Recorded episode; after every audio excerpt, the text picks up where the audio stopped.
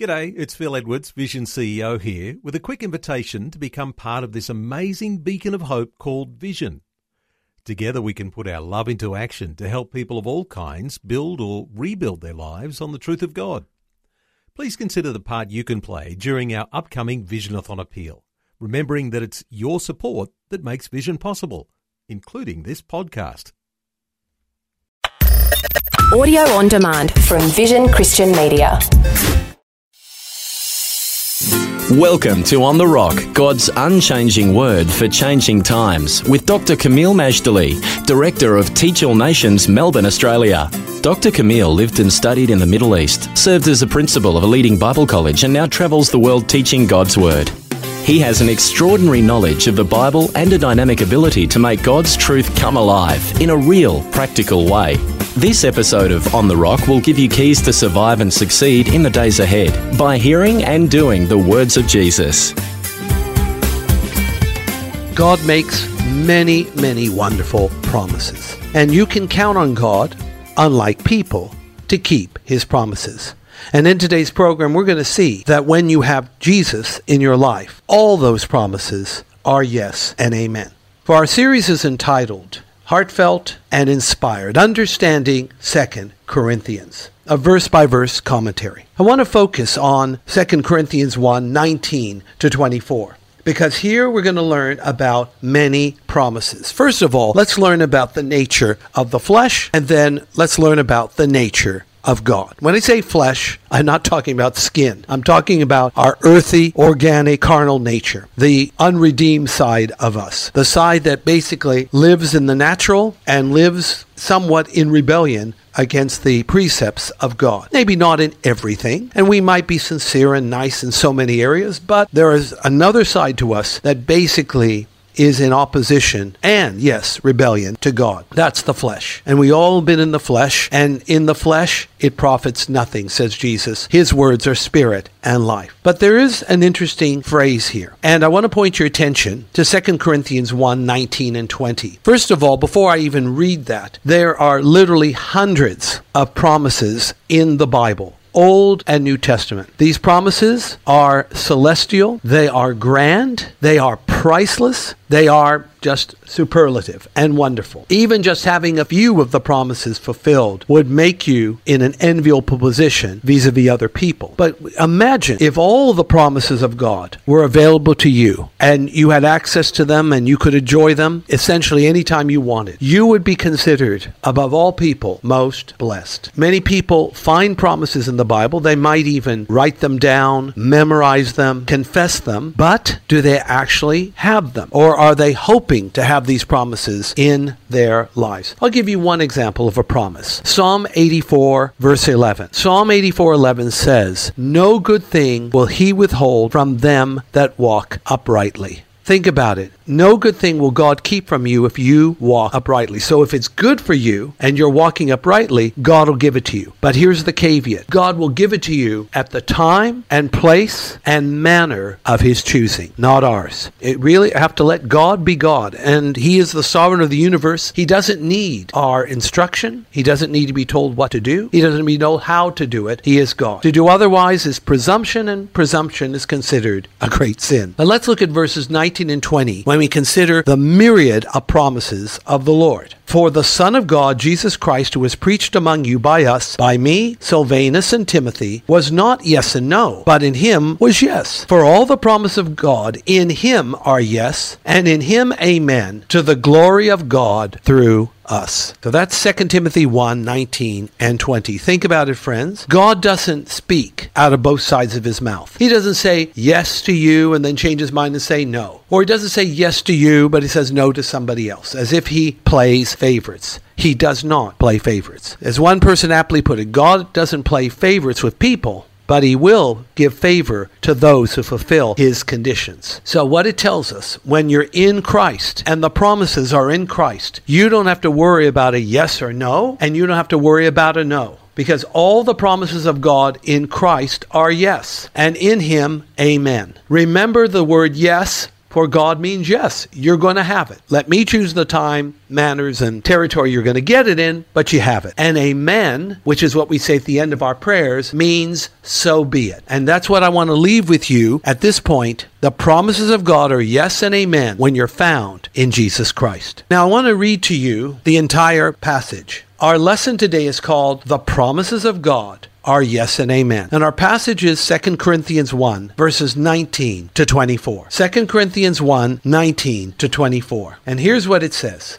For the Son of God, Jesus Christ, who was preached among you by us, even by me, and Silvanus, and Timotheus, was not yea and nay, but in him was yea. For all the promises of God in him are yea, and in him amen, unto the glory of God by us. Now he which establisheth us with you in Christ, and hath anointed us, is God, who hath also sealed us and given us the earnest of the Spirit in our heart. Moreover, I call God for a record upon my soul, that to spare you I came not as yet unto Corinth, not for that we have dominion over your faith, but are helpers of your joy. For by faith ye stand. This is 2 Corinthians 1 19 to 24. Let's visit these wonderful verses again, perhaps in a little more detail. Verse 19. Because Jesus Christ is the Son of God. He was preached to the Corinthian church by Paul, by Silvanus, and by Timothy. And this Jesus who was preached doesn't say yes and no, or yes, yes, and no, no. But in Jesus Christ, there's only one answer, and that answer is yes. No double mindedness in Christ. He is the Son of God. He is not a man that he should lie, or the Son of Man that he should repent. And this one is always yes, not just yes and no.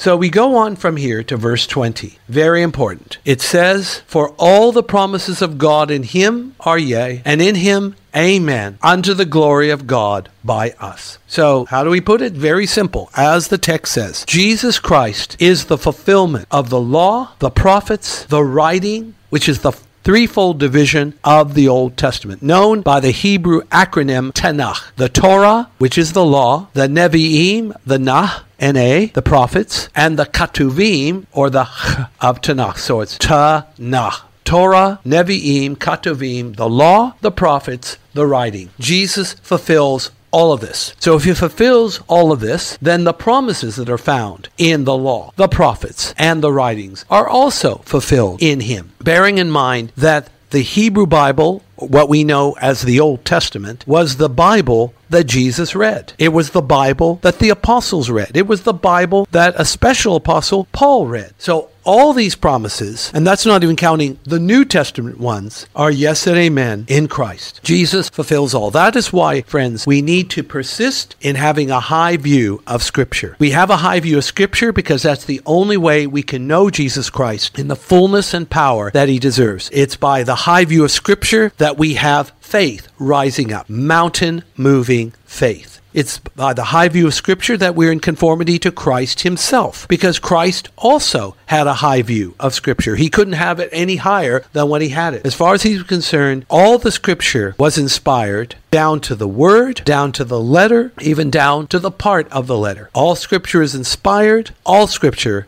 is profitable. Therefore, because all scripture is inspired and profitable, he's telling us we don't live by bread alone. We live by every word that proceeds from the mouth of God. That's Matthew chapter 4 verse 4 every word. So Christ believes in every word. Every word is inspired and profitable. If it's good enough for Jesus, it should be good enough for us. But furthermore, that we take a high view of Scripture because remember, it's all talking about the Lord. All of it. Every single one of the 66 books of the Bible have a portrait of Christ and also they point to Christ. And therefore, that's why another reason we take the high view. It is written, every word of God is pure, Proverbs 30, verse 5. And that is because the promises of God are so real. And when we take them at face value, as he has said, ye cannot go wrong. If Jesus believed it, you can believe it too. So that is why he fulfills all the promises, because he fulfills all the scripture. Praise the Lord for that. Verse 21. 2 Corinthians chapter 1. Now he which establisheth us with you in Christ and hath anointed us is God. All right. It is God who establishes us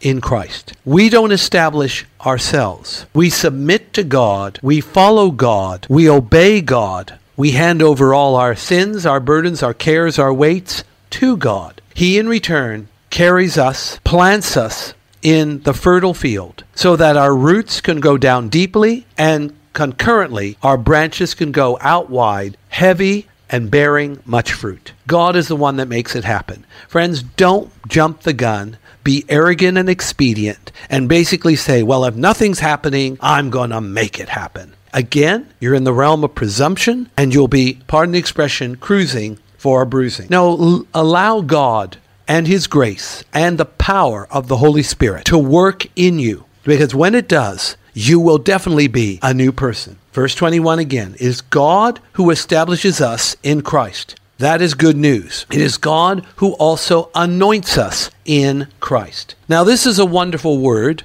anointing, but I dare say many people don't really understand it. Even Bible believing Christians, even those in what we call spirit filled churches. So let me describe the anointing to you. The anointing is what God separates, authorizes, anoints, empowers, emboldens, and equips for divine utterance or divine service. I hope I can remember all that again, but it's when God separates, authorizes, anoints, appoints, empowers, enables, equips, and basically puts the words in your mouth and the skills in your hand and the fire in your heart so you can do his will. It's basically the Holy Spirit interfacing with the servant of God. When anointing happens, the corn begins to pop. Things occur. And that's what we want. That's really, in a sense, what revival is about. It's God coming alive in us so we can come alive in him. And it's God that does it. We don't anoint ourselves. We don't even have a clue how to get anointed. It's God that does it all. He anointed Jesus, according to Acts 10:38, with the Holy Spirit and with power. And Jesus, thus anointed, went about doing good and healing the sick and helping all who are oppressed of the devil because God was with him. The anointing really does represent ultimately the presence of God in the life of the believer. So bear in mind this. We are called Christians or in the Greek Christianos. Christianos means little Christ. So what does Christ mean? Well, it's the Greek word for Messiah. And Messiah means anointed one or the anointed one. Therefore, when we are little Christs or Christianos, we are little anointed ones. I fervently believe we should live our lives not in the flesh, but in the power of the Spirit, in the anointing. Everything we do should be anointed because that's how Jesus lived. He was so anointed in everything that even he was anointed for his burial. I mean, think about that one. Everything he did was his utterances, his thoughts, his words. You knew that God was with him. And people will know that God is with you when you allow God to anoint you in the Holy Spirit and in power. Verse 22. 2 Corinthians 1, who hath also sealed us and given the earnest of the Spirit in our hearts. The who, of course, is God. He seals us or gives us a down payment or a deposit of the Holy Spirit. Where it's particularly talking about the Holy Spirit in regeneration, the Holy Spirit causes us to be born again. The Holy Spirit baptizes us or immerses us in his power. It's really Jesus that does the baptizing in the Spirit, but we are immersed in the Spirit and we also are given the fullness of the Spirit. And the more we open up to the Holy Spirit, the more we are filled. The less we open up to the Holy Spirit, the less we are filled. So, this is why we want this down payment or deposit of the Holy Spirit. Holy Spirit regeneration, baptism, fullness, and of course, learning to live a lifestyle in the Spirit. Now, it uses the term we are sealed with the Holy Spirit. It's like a clay jar, and we are put in the jar and then the lid is put on top of the jar so we basically don't fall out. The seal of the Holy Spirit leads us to greater blessings to come, which is namely our ultimate salvation and redemption. Being sealed in the Holy Spirit also talks about being authentic. It speaks about God's preserving power in our lives. Sealed in the Holy Spirit also refers to us as being divinely owned. We belong to God. We don't belong to ourselves. And dare I say it, we're not free to do with ourselves, our time, our bodies, our future, what we want. I mean, we can do that, but we will be shortchanged living a life of futility and frustration. So, friends, your body, your mind, your future, your finances, your family, your everything belongs to God. Don't think God wants to impoverish you. No, if you give to God, guess what? It will be given back to you, pressed down, shaken together, running over. God doesn't need your money, but He requires your obedience. So, this deposit of the Holy Spirit means anointing, which brings enablement, empowerment, and authority. Verse 23. 2 Corinthians 1. Moreover, I call God for a record upon my soul that to spare you I came not as yet unto Corinth. So basically, now we're going from the glorious here to something rather personal and practical. Paul is saying, I didn't come as of yet because I want to spare you grief. Basically, saying if he came prematurely, he may have. Uh,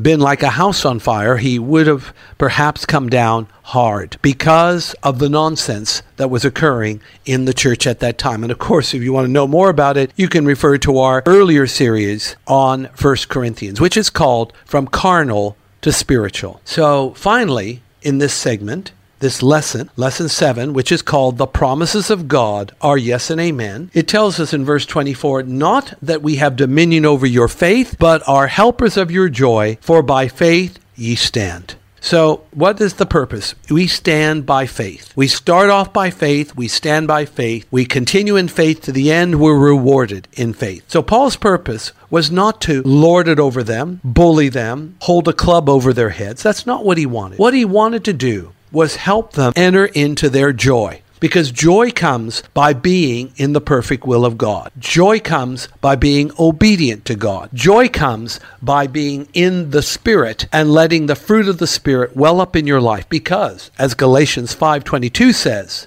the fruit of the Spirit is joy. And ultimately, it is by faith and faith alone that you stand tall and strong in Jesus Christ. All right, friends, what is our lesson for life? Come to Christ, who is your one stop for all the blessings and promises of God.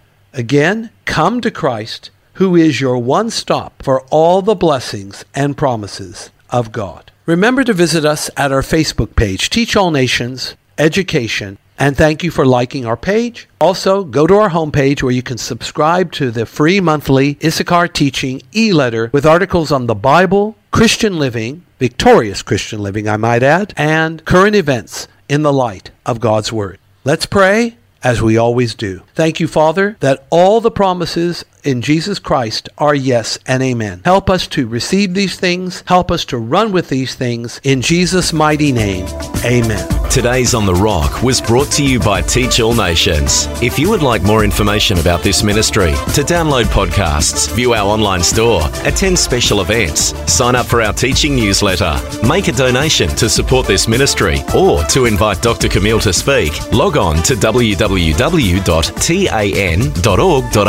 or write to us at Post Office Box 493, Mount Waverley 3149.